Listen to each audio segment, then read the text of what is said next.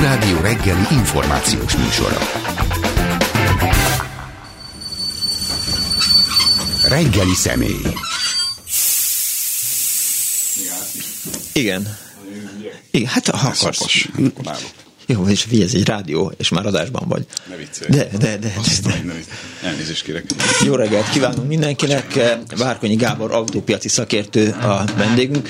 Mindjárt bejön Louis, és segít neked beállítani a, a, a mikrofont. Állj, hogy- állj meg egy pillanatra, Gábor. Én azt én- csinálom, engedem. Igen. Itt, és akkor googolok hozzá. A, a technika ördöge.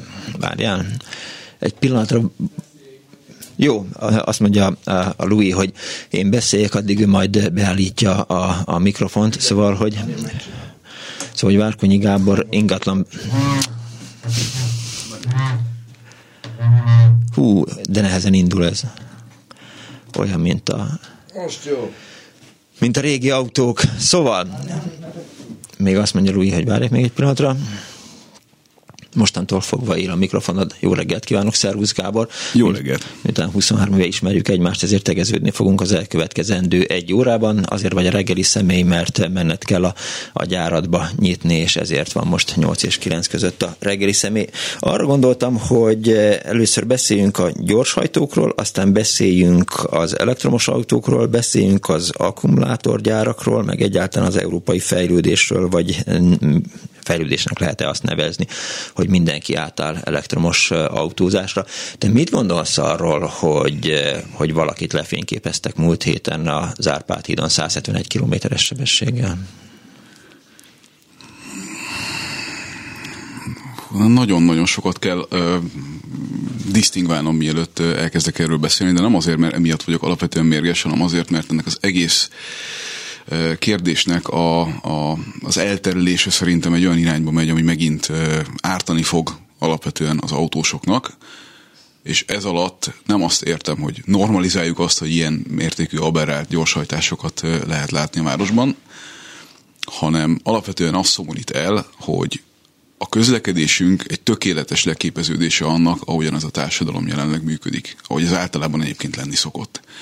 10 millió elszigetelt eset közlekedik egyszerre az utakon, és a kooperáció, meg az, hogy ez egy együttes tánc gyakorlatilag, ennek a nyomait nem lehet látni a közlekedésben. Tehát itt mindenki fölhúzza magára a megfelelő eszköznek a, a, az auráját, egy ilyen képzavarral éljek, a biciklis a biciklit, az autós az autót, a többi meg a többit, és azt gondolja, hogy egy egyszemélyes harcosként rá kell kényszeríteni az érdekeit a másikra. Az autós a biciklisre, a biciklis az autósra, a gyalogos mind a kettőre. Itt mindenki hatalmas öntudattal próbálja a másikat megrendszabályozni. És ezzel nem a gyorshajtás felelősségét akarom se kisebbíteni, se kontrasztba állítani, se semmi, menjünk ki, és nézzük meg tetszőleges soksávos utat a városban, és figyeljük meg, hogy mindenki a maga világában él. Tehát szó nincs arról, hogy Biztos, hogy nincs jobbra a tartás. a jobbra, hát ugye párhuzamos közlekedés van alapvetően ezeken a helyeken, tehát még nem az autópályás jobbra. A jobbra tartás sincs, tehát hogy erről, hát ez megint egy, megint egy arrébb vezető téma. De az, hogy ez egy olyan formája kéne, hogy legyen a közlekedésnek, ahol alapvetően a másik agyával is próbálunk gondolkodni, és a másikat is próbáljuk segíteni, a haladásban, nem abban, hogy lehető leglassabban érjünk oda valahova, hanem a haladásban, az együtt haladásban, ez nincs meg. Tehát a telefonba való elrévedés, a szélsőséges gyorshajtás, a szélsőséges lassúhajtás, a szélsőséges agresszivitás, eh, és ezek különböző permutációi azok, amik jellemzik a közlekedésünket. És erre az egyetlen egy válasz, az az, hogy lassítsuk tovább a közlekedést. És nekem ezzel van alapvetően bajom. Nem azzal, hogy a deviáns és közlekedésre alkalmatlan aszociális viselkedést kezdjük el a lehető leggyorsabban kiszorítani az útjainkról, mert ez alapvetően okoz szerintem egy általános idegességet a, a közlekedésben. Tehát nem jó egyébként alapvetően Magyarországon vezetni, és ezzel nem Magyarország gal szembeni károgást akarom erősíteni, de nem jó itt vezetni sokszor, mert van egy általános nyugtalanság a, közlekedésben, ami pontosan ezek miatt a szélsőségek miatt alakul ki. A szélsőségesen lassan közlekedők és a szélsőségesen gyorsan közlekedők között. A szélsőségen lassan közlekedők azok úgy vannak vele, hogy, hogy nem kell rohanni, majd odaérek, mit tudom én, az M0-áson ugye 110, nem 110 a, a legnagyobb megengedett sebesség, vannak olyan szakaszok, ahol 90-nel lehet menni, de valóban látod a, a jobb sávban a, a kamionok haladnak, és mindenki más, aki nem akar mondjuk 110-zel vagy, vagy 100-zal menni, az megpróbál 80-nal menni a középső sávban, amivel még tudja tartani a kamionoknak a sebességét. De semmi keresni valója nincs a középső sávban.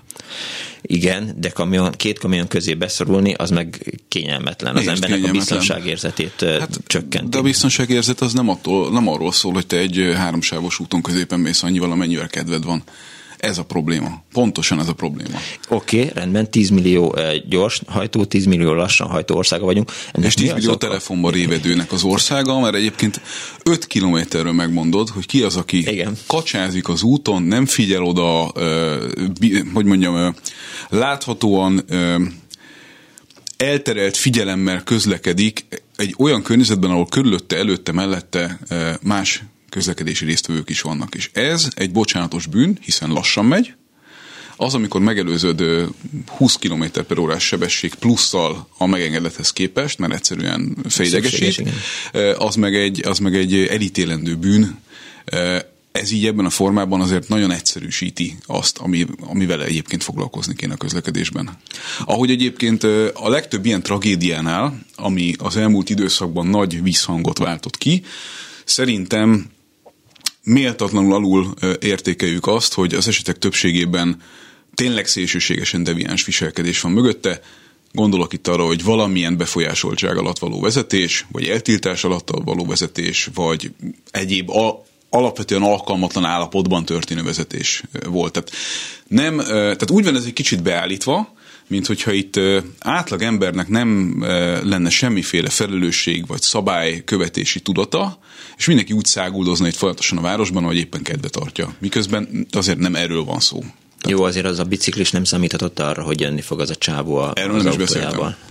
Erről nem is beszéltem, de az, hogy valaki egy sok száz lóerős autóval, kikapcsolt nenes stabilizálóval um, versenyez a, az Árpád hídon, azért ez nem egy nem egy a mindennapjainkat kísérő jelenség. Tehát, hogy vannak ilyenek, ahogy vannak egyébként sok minden más területen is az életben olyan szélsőségek, szélsőségek, amikkel kéne foglalkozni. De ezt most azért nem kéne ráhúzni arra, hogy mindenki, aki mondjuk egy 50-es táblával nál 65-tel közlekedik, az egy közveszélyes idióta. De ha 10 millió gyors hajtó, 10 millió lassan hajtó és 10 millió telefonba révedő autósunk van, akkor ez miért van? Tehát azt mondod, hogy egy társadalom állapotát tükrözi, akkor ez soha nem is fog változni?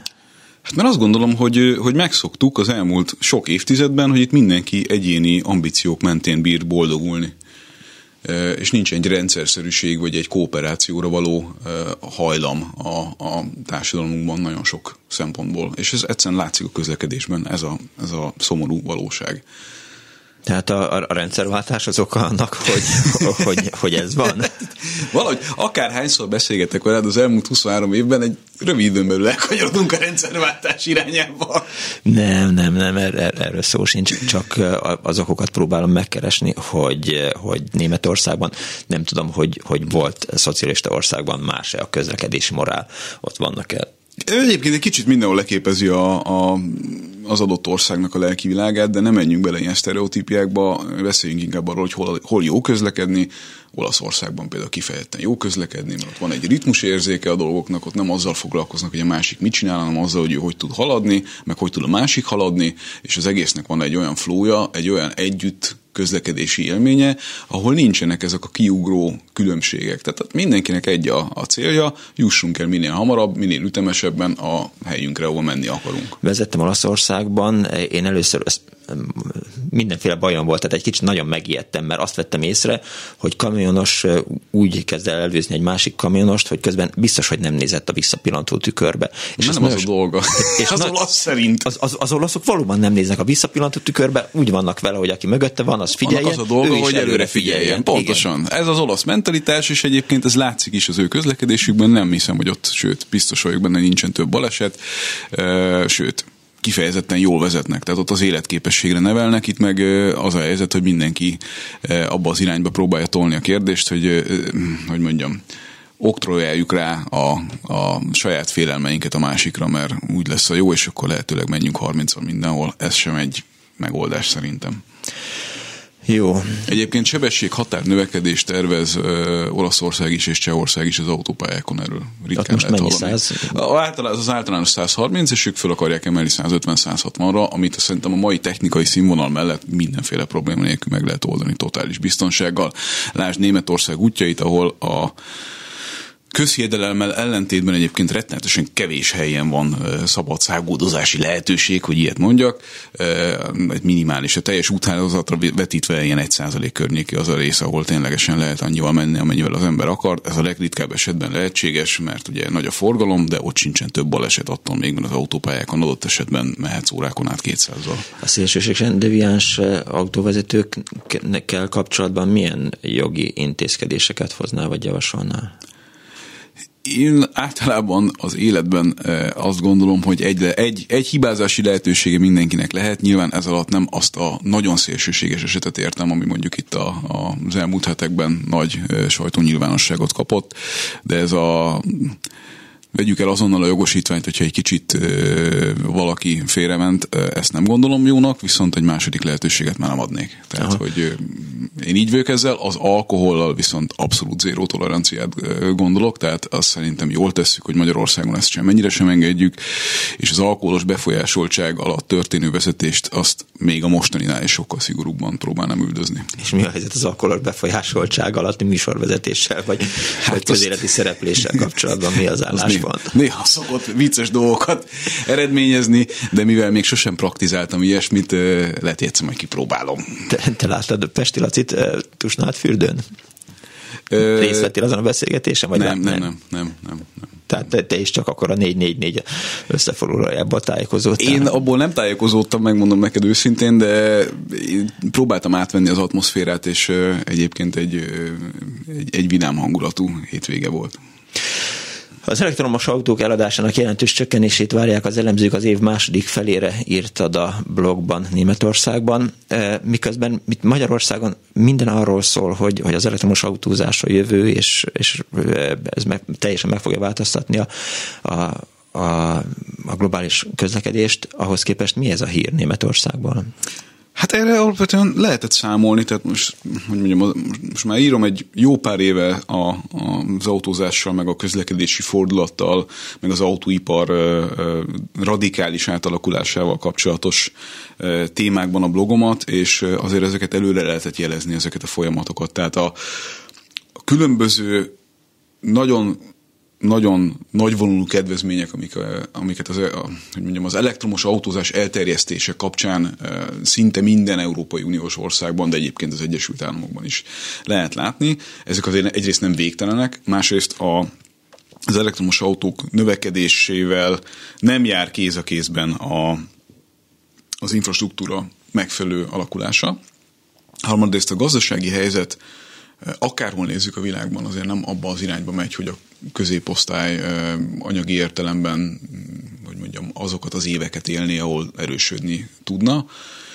És Magyarul az nem lesz pénz elektromos autó Hát az vásárlására? elektromos autó az továbbra is egy drága dolog, és annak Nem lesz ellenére- olcsó soha? ha nincs technikai értelembe vett ö, ö, jelentős Áttörés. jelentős áttörés, tehát, és az alatt azt értem, hogy nem azokat az akkumulátor technológiákat használjuk, és nem azokat a nyersanyag forrásokat kell lekötnünk, amiket eddig tudunk és kell használnunk ehhez a technológiához, akkor nem nagyon látszik az, hogy jelentős áttörés lenne. Ugye a, a szélsőségesen csak az elektromobilitásban a jövőt látó, ö, ö, hogy mondjam, és ezt propagáló ö, fórumokon már mostanra várták volna azt, hogy az akkumulátor kapcsán jelentős árcsökkenés kellett volna, hogy bekövetkezzen. Ez nem következett be, többek között azért sem, mert hogy egyszerű közgazdasági tétel, hogyha valami véges, és egyre több kell belőle, akkor ritkán szokott abba az irányba menni annak a valaminek az ára, uh-huh. hogy az csökkenjen. Tehát nem hogy, nem, hogy csökkent volna egy kilovattóra tárolási kapacitáshoz szükséges nyersanyagoknak a, az ára, hanem inkább növekedett, ezáltal nyilván az akkumulátorárak is növekedtek. Cserébe a belső égésűeket ugye addig adóztatják és bonyolítják és hozzák kedvezőtlen helyzetbe, hogy most már ki lehet mondani, hogy közelebb vagyunk az árparitáshoz, de ez nem azért történt, mert az elektromos autó olcsóbb lett, hanem azért, mert minden egyéb formáját az autózásnak nagyon-nagyon megdrágították. Ezzel az, az az alapvető probléma, hogy ahogy ezt a németeknél is egyébként írják most már régóta, a kubaizáció folyamata indul be az európai autópiacon, azaz egyre öregebb az autópark, amivel alapvetően az ellenkezőjét érjük el annak, amit szerettünk volna, tehát nem zöldítjük, nem tisztítjuk, nem könnyítjük azt, hogy modern autókba üljenek az emberek régebbi autók helyett, hanem gyakorlatilag elvágjuk a társadalom középosztály, alsó középosztály felétől lefelé a lehetőséget arra, hogy új autót vásároljanak maguknak. Hát azért szeretnék mindenkit emlékeztetni arra, hogy nem volt olyan túlzottan régen az az idő, amikor 4,5 millió forintért vadonatúj családi méretű autót lehetett vásárolni, és ez Igen. most, hát ez pontosan három évvel ezelőtt volt még, és ehhez képest ugyanezt az autót most 8-8,5 millió forintért tudod megvásárolni. Ekkora drágulás van, és Nyilván erre azonnal lehet mondani azt, hogy ebben jelentős szerepe van a forint árfolyam elmozdulásának, de erre az a válaszom, hogy ez a szerep messze nem annyira erős, mint amennyire erős minden más, ami törvényi kötelezettség szempontjából rá lett tolva az autóiparra. Te alapvetően belső párti vagy, nem? Nem, én alapvetően jó autópárti vagyok, és nekem teljesen mindegy ilyen szempontból, hogy mivel van hajtva. Ha azokat az attribútumokat, amiket száz év fejlődés alatt elértünk, eh, azokat nem elveszik tőlünk, hanem tovább terjesztik. Tehát szerintem egy technológiával nem lehet megnyerni az átlag emberek eh, szívét, lelkét, pénztárcáját akkor, hogyha az nagyon jelentős korlátozásokkal jár ahhoz képest, amivel eddig közlekedtek, és nem lehet a végtelenségig dotálni valamit akkor, hogyha az önmagában képtelen arra, hogy kiváltson valamit, ami eddig működött. Az elektromobilitás egy nagyon-nagyon jó alternatíva rengeteg területén az életnek, de amit most látunk, ezekkel a feltételekkel, ezzel az infrastruktúrával, ezekkel az árakkal, ez egy közép, de inkább felső középosztálybeli játék. Igen. Úgy, ami, ami úgy, ráadásul ugye erősen, ami erősen dotálva is van mindannyiunk pénzéből, tehát azok, azoknak jelent kényelmes alternatívát általában, nem mindenkinél, de általában, ahol ez egy második autó, ahol saját házban élnek, vagy olyan helyen, ahol tudnak tölteni, és egy klasszikusan második autós setupban éldegelnek és közlekednek. Nem azt mondom, hogy ez mindenki így van, van egy csomó nagyon elhivatott villanyautós, aki sportot űz abból, hogy első autóként már csak azért is megmutassa, hogy ez egy életképes megoldás. Minden tiszteletem az övék, csak ne akarják ezt kötelezővé tenni mindenki számára. Az egy kérdés, hogy mit kezdünk azzal, hogy alapvetően alakul át a világ autóipara, és megérkezett egy olyan új kihívó, aki ebben a technológiában bizony a, a hagyományos gyártók előtt van, és ez ugye a kínai Kína. autóipar, amely kínai autóipar, és amely amely birtokosa a kínai kommunista párt, azért a végső soron erről beszélünk, mindent megtett annak érdekében, hogy ezt a, ezt a játékot a saját térfelére hozza, onnantól fogva, hogy biztosítva van számára az, hogy honnan van nyersanyag, odáig, hogy rejtett vagy nyílt ö, iparpolitikai kedvezményekkel egy kiszorítós dit kezdett el a hagyományos autógyártással szemben. De ha jönnek a kínaiak, a kínaiak azért egy idő múlva mindent nagyon olcsón fognak árulni, tehát valahogy értenek hozzá, hogy, hogy, hogy nagy mennyiségben olcsón gyártsanak, vagy állítsanak elő. Várható az elektromos autók árának csökkenése Kína szerepvállalása nyomán? Az látható, hogy mivel minden az ő kezükben van, Megpróbálom ezt egy egyszerű képlettel elmagyarázni. Tehát Jó. a villanyautó árának a kategóriától függően, de a nagyon jelentős jelentős része, mondjuk 60-70 százaléka, függően attól, hogy mekkora autóról beszélünk tényleg, az az akkumulátor.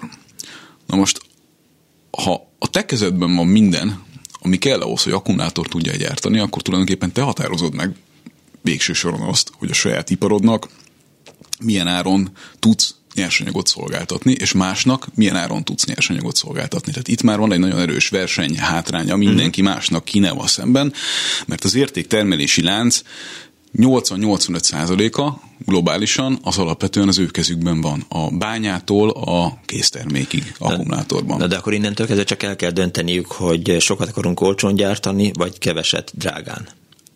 Hát ez, hogy mondjam, így is, így is interpretálhatjuk a kérdést, de szerintem sokkal veszélyesebb, hogyha, hogyha belegondolunk abba, hogy ők döntik el, hogy mindenki más, aki rá van kényszerítve erre a pályára, mondjuk törvényi úton, mennyiért kaphatja tőlük az akkumulátort, és hozzá képest, vagy ehhez képest a saját iparuk mennyiért tudja ezeket uh-huh. megvenni. Tehát ez egy rettenetesen nagy kiszolgáltatottság, amiben belemanőverezzük magunkat egy magunkra vett kényszerzubbonnyal, ami úgy szól, hogy 2035-től nem lehet más Európában, csak elektromos autó miközben eh, nyilván a, a, a közlekedési szektor azon belül is a személygépjárműveknek az aránya különböző szennyezettségi, CO2 kibocsátás és egyéb dolgokban. Nem mondom azt, hogy marginális, de hogy, hogy nem egy eh, meccset eldöntő tétel, az teljesen egyértelmű. Ellenben az iparunk szempontjából meg nagyon-nagyon nem mindegy, hogy létezik-e majd még tíz év múlva európai autóipar, vagy mindent, eh, hogy mondjam, kapituláció árán átadunk a kínaiaknak, miután magunkat rátereltük erre az egy is igaz és szent útra. Ez szerintem egy, egy, egy olyan olyan horderejű ügy, ami olyan gazdag országoknak a, a szociális ö, ö, hálóját tudja kikezdeni, szándékosan fogalmazok ennyire, ennyire figyelemfelhívóan, ahol ennek hosszú távú társadalmi hatásai lesznek. Mert az autóipar állásai, azok klasszikusan azok a, az állások, Németországban, Franciaországban, Olaszországban, stb., ahol egyébként ugye eleve drágán lehet termelni a, a magas munkabérek miatt, amelyek a legnagyobb befizetői közé tartoznak a, a szociális kasszába irányuló adó euróknak. És ha ezeket szépen leépítik, már pedig most azért eléggé abban az irányba megyünk, hogy Nyugat-Európában a termelés túl drága ahhoz, hogy versenyre tudjon kelni, főleg kínai termékekkel, akkor, akkor ennek társadalmat feszítő probléma halmazként megjelenő következményei lesznek amivel majd valamit kell kezdeni a politikának. Tehát ez nagyon jól hangzik, hogy rákényszerítünk mindenkit az elektromobilitásra, aminek nincsenek meg a feltételei ezen az időhorizonton, ráadásul szerintem kényszeríteni egy technológiát egy rendes versenyben nem nagyon lehet senkire és hát mondom, mélyreható gazdasági következményei is lesznek. Ezzel szemben azt gondolom, hogy sokkal-sokkal okosabb megoldás lenne, hogyha célokat határoznánk meg, és hagynánk az ipart szabadon innovációval tevékenykedve egy egyensúly irányába elmozdulni, amiben egyébként az elektromobilitásnak szerintem rettenetesen nagy szerepe lenne magától is, az elfogadottsága is szerintem sokkal jobb lenne. Tehát, hogyha valamit nem kényszerítenek az emberre, hanem magától rájönnek az emberek arra, hogy ez sok szempontból egy, egy jobb megoldás, akkor az elfogadottság is, meg a legitimáció is sokkal-sokkal magasabb lenne. Ha ezzel, ezzel párhuzamosan nem, nem a vásárlást ösztönző követ, vagy hogy mondjam, feltételrendszerre menne el a pénz, hanem arra, hogy az infrastruktúrát minél gyorsabban megfelelő állapotba hozzuk annak érdekében, hogy nagy számú villanyautó legyen kiszolgálható, akkor megint csak abba az irányba mennénk, hogy ez összességében egy jobb megoldás lenne, mert jelenleg ebben az iparágban egy nyílt titok, hogy 2035 az nem egy teljesíthető dolog, legalábbis biztos, hogy nem komoly vérveszteségek nélkül, és mondjam, a háttérbeszélgetésekben autóipari vezetőkkel nem nagyon hallod azt, hogy, ez, hogy ebben így hinnének.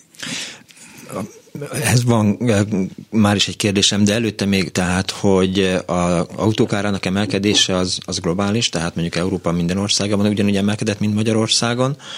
Ez az első kérdés, és aztán ennek függvényében tudom feltenni a következőt. A Különböző térvényi kötelezettségek kapcsán, CO2 adó kapcsán, asszisztencia rendszerek kötelező vététele kapcsán és egyéb paraméterek kapcsán a megfizethető autóknak a kínálata az minimális a zsúrot Európában, hm. és ez nem Magyarországot érinti, nem teljes Európát, tehát 15 ezer euróért összesen, vagy 15-16 ezer euró körül összesen négy darab modellt lehet még kapni Európa, Németországban is. Ennyi. Suzuki. Hát gyakorlatilag ilyen, igen, egyszerű autós. Skoda. Van Dacia és társai, Skodát már nem lehet ebben az árkategóriába kapni.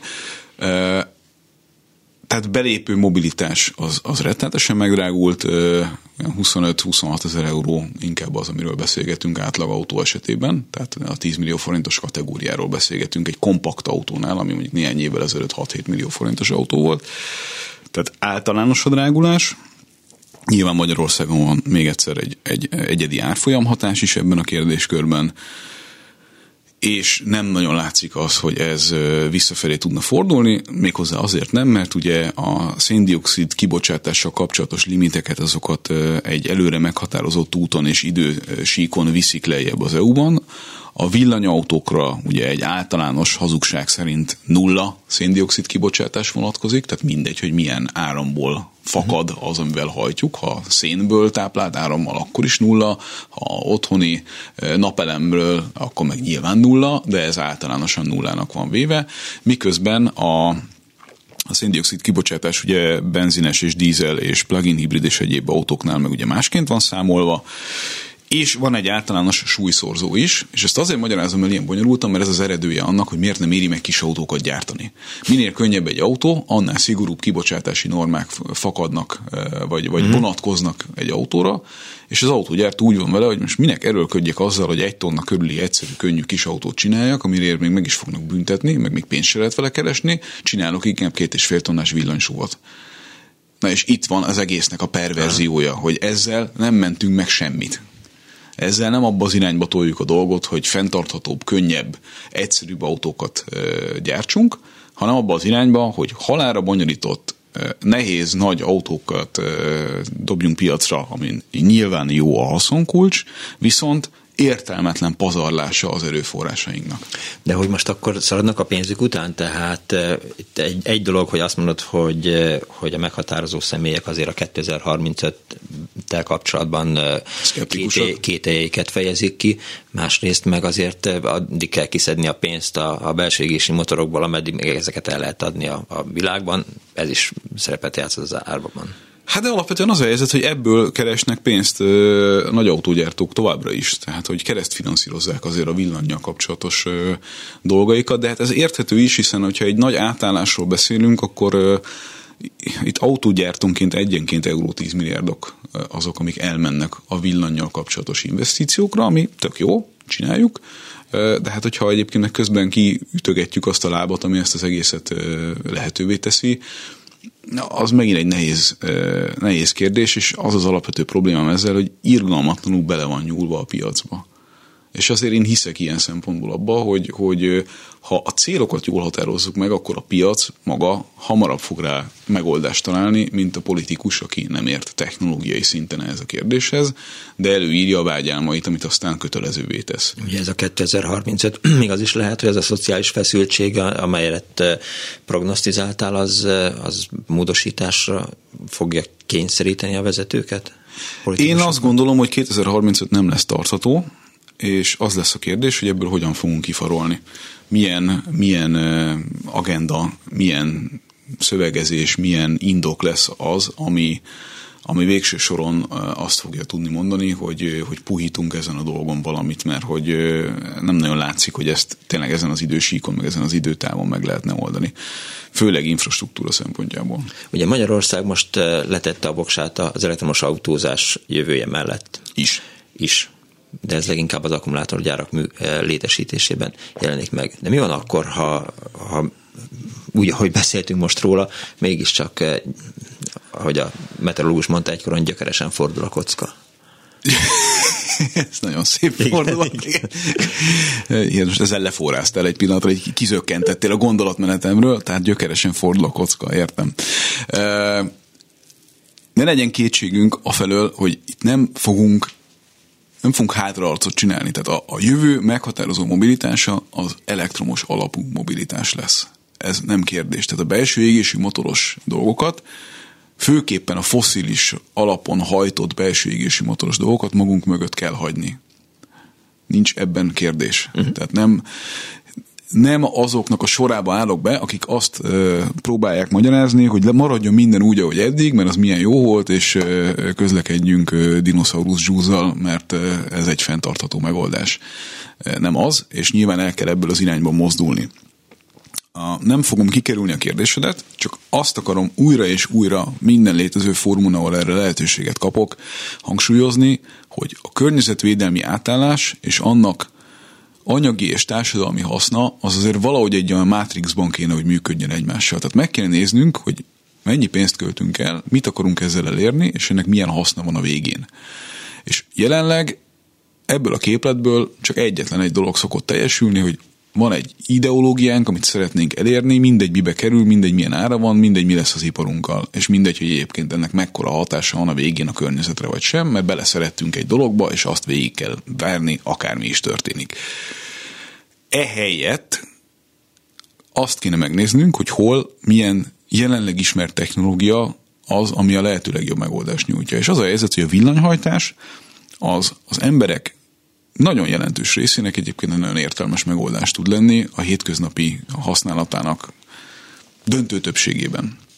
Pláne akkor, hogyha olyan körülmények között él, eh, hogy tényleg lehetősége van saját magának is töltögetni ezeket az autókat. Én magamtól azt tippelném, hogy nyilván domborzattól, anyagi lehetőségektől, és még egyszer mondom, infrastruktúrától függően, ha nem kényszerítenénk is eh, tovább a technológia irányának a, a fejlesztését, akkor is egy 60-70 százalékos piaci részesedést el tudna érni a legtöbb országban magától a villany, uh-huh. mert már egyébként áttereltük az ipart abba az irányba, hogy ebbe rengeteg energiát fektessen.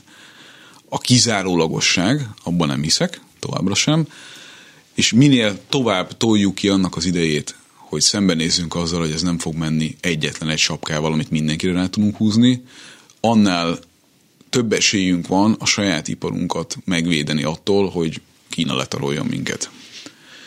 A villany fontos, az akkumulátorgyáraink azért fontosak, mert a villany, még egyszer mondom, meghatározó lesz, hogy ez csak tisztán villanyautókkal lesz vagy nagy hatótávú plug-in hibridekkel lesz az egy, vagy lesz más is mellette, ugye hidrogén egy állandó tematika, szintetikus üzemanyag egy állandó tematika, tehát vannak itt alternatívák. Éppen erre akartam én is rákérdezni, de közben a hallgató is, tehát azt akartam kérdezni, hogy van-e az autógyártók vagy az ipar fejében egy olyan dolog, egy alternatíva a, a villanyautókra. Közben egy hallgató Tamás írta, hogy szeretné megkérdezni a szakértőt, hogy mi a helyzet a hidrogénhajtással, illetve a szintetikus üzemanyagokkal. Én is valami ilyesmit akartam egyébként. Ugye azok, akik a, a ellentmondást nem törően kizárólagosan csak a villanyjal akarnak foglalkozni, azoknak az érve az szokott lenni ezen megoldások ellen, hogy a primer felhasználása az energiának a villanyon keresztül, az akkumulátoros villanyautón keresztül hatékonyabb. Ezzel az érvel nem lehet vitatkozni. Azért nem lehet vele vitatkozni, mert ha beletöltöd képletesen az áramot az elektromos autódba, akkor a hajtásig eljutva valóban hatékonyabb de ez nagyon-nagyon partikuláris része ennek a problémának. Nagyon pici része, mert rendszerben kell gondolkoznunk. A világon nem energia szűkösség van, annyi napsüt a, a, a világra, hogy abból bármennyi fenntartható fejlődéshez kapcsolatos energiát lehet megoldani. Pont két hete voltam egyébként a, a Bosnál, Németországban a Tech Day-en, ahol 60 újságíró magyarázta el a vezetőség azt, hogy ők miért akarnak a hidrogénbe is fektetni, és miért is fektetnek ebbe. A Afrikában gyakorlatilag néhány ország a világ teljes energiaigényének megfelelő hidrogént tudna legyártani megújuló előforrásból. Ezt azért akarom elmagyarázni, meg azért akarom hangsúlyozni, azt kell érteni, hogy tényleg nem energia problémánk van, energiatárolási problémánk van, amire egy megoldás az elektromos autó, az akkumulátoraival, Igen. meg egy másik megoldás, egy rendszer szinten alapvetően hatékonytalan hidrogén vagy szintetikus üzemanyag, mert sok energia kell hozzá, ellenben könnyen szállítható. Tehát vannak felhasználási területek, ahol nem az lesz az okos megoldás, hogy több száz kilónyi akkumulátort hordunk magunkkal, amiben viszonylag gyenge energiasűrűséggel lehet valamit belerakni, és autópálya tempó mellett nagyon rövid hatótávokat tud adni a most ismert és megszokott helyzethez képest.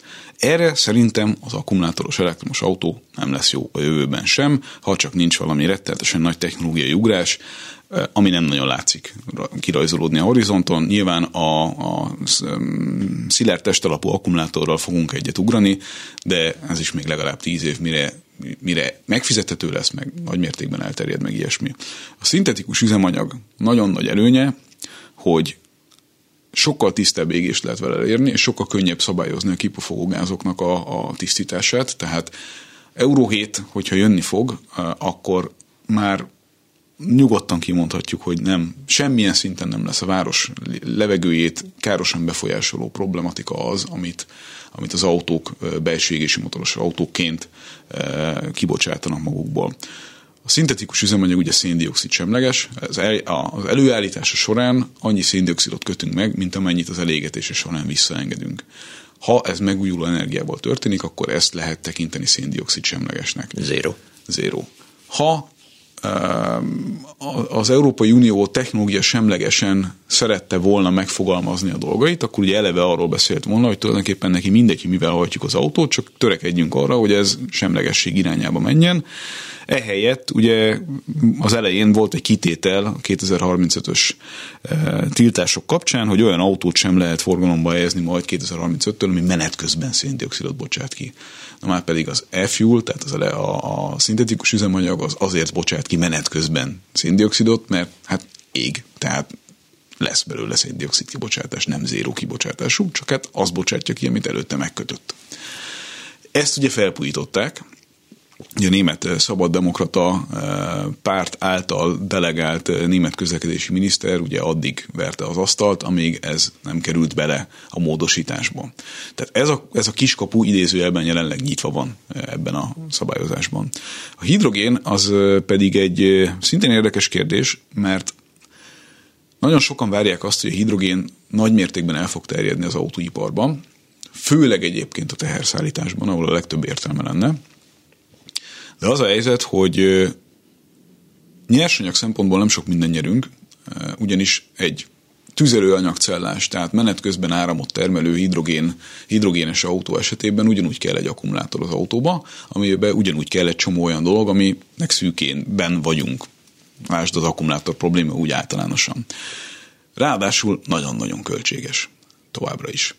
Ezért főleg az ázsiai országokban az a filozófia uralkodik, hogy hamar át kell állni a hidrogén gazdaságra, mert hogy akkumulátorokkal, meg villanyjal nem fogunk tudni mindent megoldani, nincs az a, nincs az, a, az energiatárolási lehetőségünk, amivel ezt könnyedén meg lehetne ugrani, és csak föntről lefelé mozogva tud az ár csökkenni. Tehát ez alatt azt értem, hogy ha nagyon-nagyon sok hidrogén alapú autót gyártanánk, sem lenne megfizethető a hidrogén alapú autózás, sem infrastruktúra, sem gyártási oldalon. Ellenben, hogyha átállítjuk a gazdaságnak egy jelentős részét hidrogénre, tehát itt akár a, a ugye nehéziparról beszélünk, akár mondjuk a teherszállításról hajóval, akár egyéb dolgokkal, tehát felskálázzuk ezt a technológiát, akkor föntről lefelé terjedve eljut az autókig is olyan mértékben, hogy ez egy megfizethető technológia lehet. Magyarul le kellene mondanunk végre arról, hogy, hogy, hogy minden autópályán hosszú 10 kilométeres sorokban kamionok döcögjenek? Tehát egyszerűen nekünk kellene változtatnunk, vagy, vagy európai léptékkel kéne valamit más csinálni? Ez segíts, hogy ez mennyiben függ össze a hajtással? Mert nem, ez nem a hajtással, hanem a teherszállítással, áruszállítás átalakítására próbálok itt utalni. Hát én eleve ugye a sínre tenném ezeket a dolgokat, ez, de ez valamiért ugye nem része ezeknek a csodálatos elképzeléseknek. Tehát, hogy valamiért erről úgy nem annyira szokott szó lenni, így nyilván említik, meg, meg rajta van tartva így óvatos rezgéssel az agendán, de hogy nem, valahogy nem ebbe az irányba megyünk. Sőt, eh, hogyha megnézzük, hogy milyen eh, prognózisok vannak arra, hogy eh, a teherszállítás hova fog tovább fejlődni, akkor inkább általában arról lehet olvasni, hogy fejlett ipari országokban a teherszállítás további növekedésével számolnak, amit hát nehéz ezt elviselni. De hát, hogyha a félvilág hozzászokik ahhoz, hogy minden hülyeséget össze lehet rendelni innen-onnan a világból, és mindenféle felelősség nélkül a házhoz szállítják, majd vissza lehet vinni, és ez teljesen normális része az életünknek, akkor nem kell azon csodálkozni, hogyha egyébként növekszik a teherforgalom. Kínával mit kellene kezdeni az uniónak szerinted? Hát szerintem nem kéne kiszolgáltatni az autóiparunkat a kínaiaknak eleve, csak ugye ez egy nagyon fogós kérdés, mert ez fordítva e, nagyobb zsarolási potenciálval, e, potenciállal működhet. Tehát Kína és, és Európa történetét autóiparon keresztül ugye úgy lehet elmesélni, hogy néhány évtizeddel ezelőtt, amikor Kína semmilyen szinten nem volt motorizálva, és pláne nem volt egy ipari nagyhatalom, látszódott, hogy van ott egy, egy kiaknázatlan, hatalmas piac, amit hogyha valaki hamar lovagol meg, akkor egyébként évtizedeken keresztül rettenetes mennyiségű pénzt lehet belőle keresni. Ez volt az az időszak, amikor mondjuk egy Volkswagen eh, koncern rájött arra, hogy ha jó kapcsolatokat eh, alakítanak ki a kínaiakkal, és hamar megjelennek ott, akkor eh, lenyelve azt a békát, hogy ugye be kell venniük 51%-ban egy kínai céget is a buliba, motorizálni tudnak egy egymilliárdos országot, aminek akkor ugye még egy pici része volt arra alkalmas, hogy autót vásároljon, de hát mostanra azért ott tartunk, hogy egy több száz milliós közép osztálybeli réteg van ott, és autót szeretnének venni. A kínaiak ugye nagyon okosan minden egyes ilyen cégen rajta tartották az újukat, meg a figyelő szemüket, és eltanultak mindent, amit, amit lehetett a, a nyugati autóipartól, és mostanra azt lehet mondani, hogy semmiféle szükségük nincsen már a nyugati technológiára, sőt, bizonyos kérdésekben ők vezetnek. Bizonyos kérdések alatt ugye mindent, amit elektromobilitással kapcsolatos dolognak mondhatunk, eh, abban alapvetően vezetnek. Aminek az az oka, hogy Kínában rájöttek arra, hogy ezt a versenyt, ami a hagyományos autóipar nagyját tételében zajlik, ezt még két-három évtizeden keresztül kéne követniük annak érdekében, hogy, hogy valahogyan be tudják tenni a lábukat a nemzetközi véráramba. Ezt megcsinálta ugye Japán a század közepe, vagy hát a háború utáni egy-két évtizedben, aztán megcsinálta egy picivel később Korea, de hát véres verejtékes nehéz út volt minden egyes esetben, Kína meg azt mondta, hogy hát akkor mi lenne, hogyha ezt az egész játékot ugye átterelnénk a saját térfelünkre, és azt mondanánk, hogy a villany a jövő mobilitása, amiben egyébként nekünk megvan minden eszközünk, és elkezdenénk kiszorítani eh, a saját nagy autópiacunkról a nyugati cégeket, sőt, elkezdenénk az offenzívát, és mi látnánk el a világot elektromos autókkal. Ugye ez a, ez a buli zajlik, amihez hatható segítséget kapnak eh, azáltal, mindenféle ellenvetést nem tűrve, a villanyautó ki van kiáltva, mint egyetlen egy szent és tiszta megoldás Európában. Szeretném itt ezen a ponton hangsúlyozni, hogy sehol nincs ilyen. Tehát 2035-höz hasonlatos dolog, az egyedül Kaliforniában van gyakorlatilag, meg még egy ilyen nagyon marginális, egy-két ilyen nagyon marginális piacon, de ekkora piacot, ekkora gazdasági térséget ennyire egyoldalúan egyetlen egy technológia felé sehol nem terelnek. De honnan gondolod, hogy, hogy az Unió nem számolt ennek a hatásaival, az elektromobilitás hatásaival? Onnan gondolom, hogy ugye akik ezeket a döntéseket meghozzák, azok általában ugye olyan zöld párti képviselők, akik se az iparról nem különösebben tájékozottak, se a technológiáról, de egyszerűen beleszerettek ebbe a megoldásba, és akkor ennél többet most nem is mondanék erről, mert azt gondolom, hogy ebben azért ilyen mértékű kihatással a világra, vagy Európa gazdaságára ilyen döntéseket hozni, ezt általában nem véletlenül szoktak. Tehát ez nagyon, nagyon ellenkezik azzal, ami a mi érdekünk alapvetően. Ugye erre szokták azt mondani, itt behozzak tőlem, vagy az én nézempontomtól eltérő érveket is, erre szokták azt mondani, hogy majd, ha mi a saját autóiparunkat rákényszerítjük arra, hogy a villanyautózás legyen az egyetlen egy megoldás, akkor meg tudjuk esetleg tartani a vezető szerepünket a világ legnagyobb autópiacán, ugye a kínain, mert hát lám a kínaiak ugye nagyon villanyautót szeretnének, és hát hogyha Európát nem tereljük ebbe az irányba, akkor el fogják veszíteni a versenyképességüket a kínai piacon. A rossz hírem ezzel kapcsolatosan az, hogy így is úgy is az az agenda, így is úgy is az a terv a Kína részéről, hogy átvegye az uralmát a saját autópiaca fölött. Ezt ugye nem lehet rossz néven venni, hát én is ezt tenném a helyükben. Ez teljesen egyértelmű. Attól még mi nem fogunk versenyképesek lenni a világ jövő mobilitásában, mert ráterülünk valamit egyetlen egy irányra, pontosan az lenne a cél, hogy az innováció az tovább terjedjen, és más megoldások után is nézzünk, mert hogy látható, hogy ezen, ezen elképzelések mentén nem lehet megszervezni a közlekedést ától faltól falig. Ez nem fog működni ebben a formában. Lesznek alternatívák, és lehet, hogy ezek az alternatívák csak 10-20-30 százaléket fogják kitenni a piacnak, de akkor is van bennük technológiai előnyünk, és ezeket a technológiai előnyöket zöld szempontok figyelembe, véve, figyelembe vételével ki kéne tudnunk játszani hallgatói kérdés, hogy a, a piac majd megoldját nem cáfolják épp a nagy és nehéz hibridek? Hát a nagy és nehéz hibridek pontosan azért vannak, amit elmondtam, mert nem a piac diktál, hanem a szabályozók. A szabályozók miatt vannak ugye ezek, a, ezek az autók. Itt vannak azok az ösztönzők, azok a CO2 leírások, azok a súlybeli dolgok, amik ugye ezeket a dolgokat eleve attraktívá teszik. Tehát, hogyha ha plug-in hibridekre adunk hatalmas kedvezményeket, meg, meg a villanyautókra adunk hatalmas kedvezményeket, meg adójóváírásokat, meg, meg adóvisszatérítéseket, meg ingyen parkolásokat, meg egyéb dolgokat, akkor az nem a piac szerintem, az belenyúlás a piacba ugye tegnapi hír, hogy az Európai Unió tanácsa új jogszabályt fogadott el az Unióban található elektromos töltőberendezések és üzemanyag töltőállomások számának növeléséről. Gondol, gondolom láttad mm-hmm. ezt, ennek lehet örülni? Lehet örülni, a kérdés az, hogy honnan, honnan és hogyan lesz ez megoldható abban a formában, ahogy ők ezt elképzelik. Tehát aki egy picit is benne van ebben az iparágban, azt tudja már most is, hatalmas problémákat okoz, főleg gyors töltők áram igénye mellett az, hogy ezek megfelelő helyeken kidolgozhatóak és megvalósíthatóak legyenek. És ez nem egy magyar probléma, ez egy általános európai probléma. Éppen, éppen a múlt héten beszélgettem egy nagy olajipari vállalatnak a, a képviselőjével. Ugye minden ilyen vállalat, minden energiával foglalkozó vállalat lát látott és lát adott esetben ugye üzleti lehetőséget abban, hogy a villany infrastruktúrába investáljon. Hiszen ha van egy erre terelt szabályozás, hát akkor ugye adja magát, hogy egyébként ezzel foglalkozni kéne, hiszen előbb-utóbb ugye erre nagyon nagy igény lesz. Más fogja megcsinálni, ha nem ő. E, így van, és éppen, éppen elmesélték, hogy egy, egy elég nagy országban, most egy országot sem fogok mondani azért, hogy ne legyen beazonosítható, hogy miről és kiről beszélünk, többszörösen végig számolták a lehetőségeket, és arra jutottak, hogy berekeztik az ezzel kapcsolatos investíciókat, mert egyszerűen nem jön ki a matek. Nem tudnak ezzel pénzt keresni, főleg nem annak függvénye, hogy mennyi pénzt kell ebbe investálni.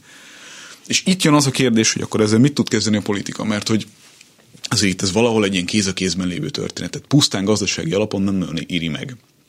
Viszont kéne csinálnunk és ezzel kéne foglalkoznunk, erre kéne kidolgozni koncepciókat, erre kéne eh, kidolgozni finanszírozási megoldásokat, meg jövőbeli üzleti modelleket, hogy hogyan lehet ebbe az irányba terelni, hogyan lehet ösztönözni a résztvevőket abban, hogy igenis legyenek alternatív megoldások a foszilis alapú üzemanyagokhoz képest, mert ugye mindig itt van ez a tyúk és tojás probléma, minek vegyek olyan ö, autót, amit nem tudok aztán használni, nincsen hozzá infrastruktúra.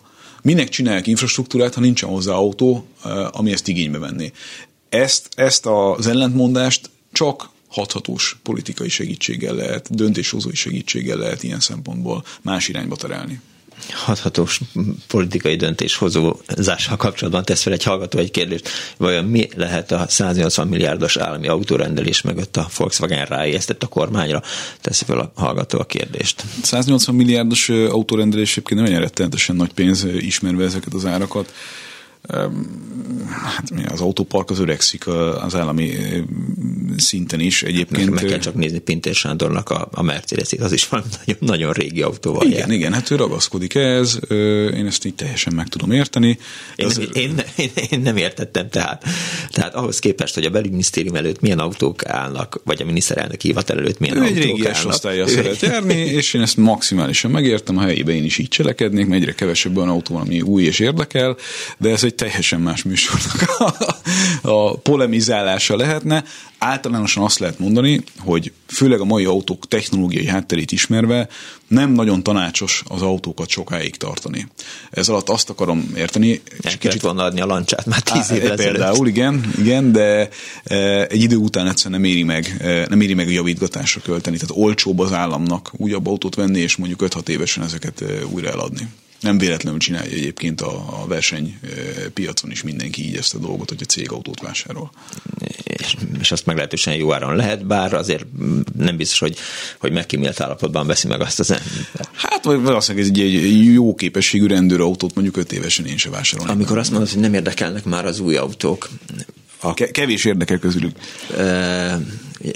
Szintén tegnapi hír, hogy a Porsche is ugye villanyautózás felé tereli a, a gyártást, hogy egyetlen egy autó lesz, ami belső égésűnek megtartanak az utolsó pillanatig, az a Porsche 911-es, tehát már minden lesz Porsche-ből, de... De ennek a hírnek ugye az is része volt, hogy egyébként a rendkívül sikeres és tényleg elképesztően jó tájkán visszafelé megy az eladásokban, tehát csökkennek, a, csökkennek az eladási darabszámai, pedig nem egy öreg modellről beszélünk. De akkor ki énekelte ki a, a sajtot a szájukból, a hollóéból? Én a Porsche-t az nem kell félteni, tehát a Porsche-nál kevés gyártó tud többet keresni az autóival. A világ autóiparának horizontján a Porsche tényleg egy ilyen állócsillag, de a Porsche jelenlegi vezetője az egyébként Personal Unióban a Volkswagen csoportnak a vezetője is, miután az előző vezetőt, aki hát szélsőségesen villanyautópárti volt, és nagyon arra vitte a, a német politikát, hogy lehetetlenítsenek is el minden egyebet.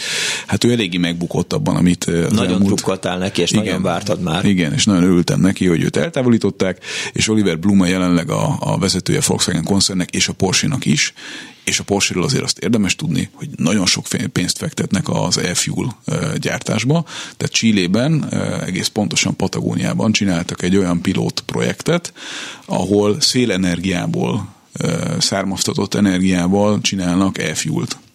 Tehát szintetikus üzemanyagot, uh-huh és az a céljuk, hogy szintetikus üzemanyaggal tudják ezeket a hobbi autókat, amelyek azért jellemzően nem hatalmas kilométerfutásokat mennek éves szinten hajtani, azért, hogy a belső égésűvel kapcsolatos élmény meg tudjon maradni mondjuk egy 911-esnél. Ettől még az elektrifikációja a saját modellpalettájuknak nem áll le. Tehát uh, ugyanúgy lesz elektromos sportautó, ahogy volt Taycan, ugyanúgy lesz elektromos Boxstertől kezdve, elektromos Caymanon át nagyon sok minden, akinek erre van igénye, az meg fogja tudni venni azokat a villanyautókat, amelyekben van vezetési élmény. Az a típusú vezetési élmény, ami nem csak arról szól, hogy egyenesen tud egy nagyot gyorsulni. Hanem a hang.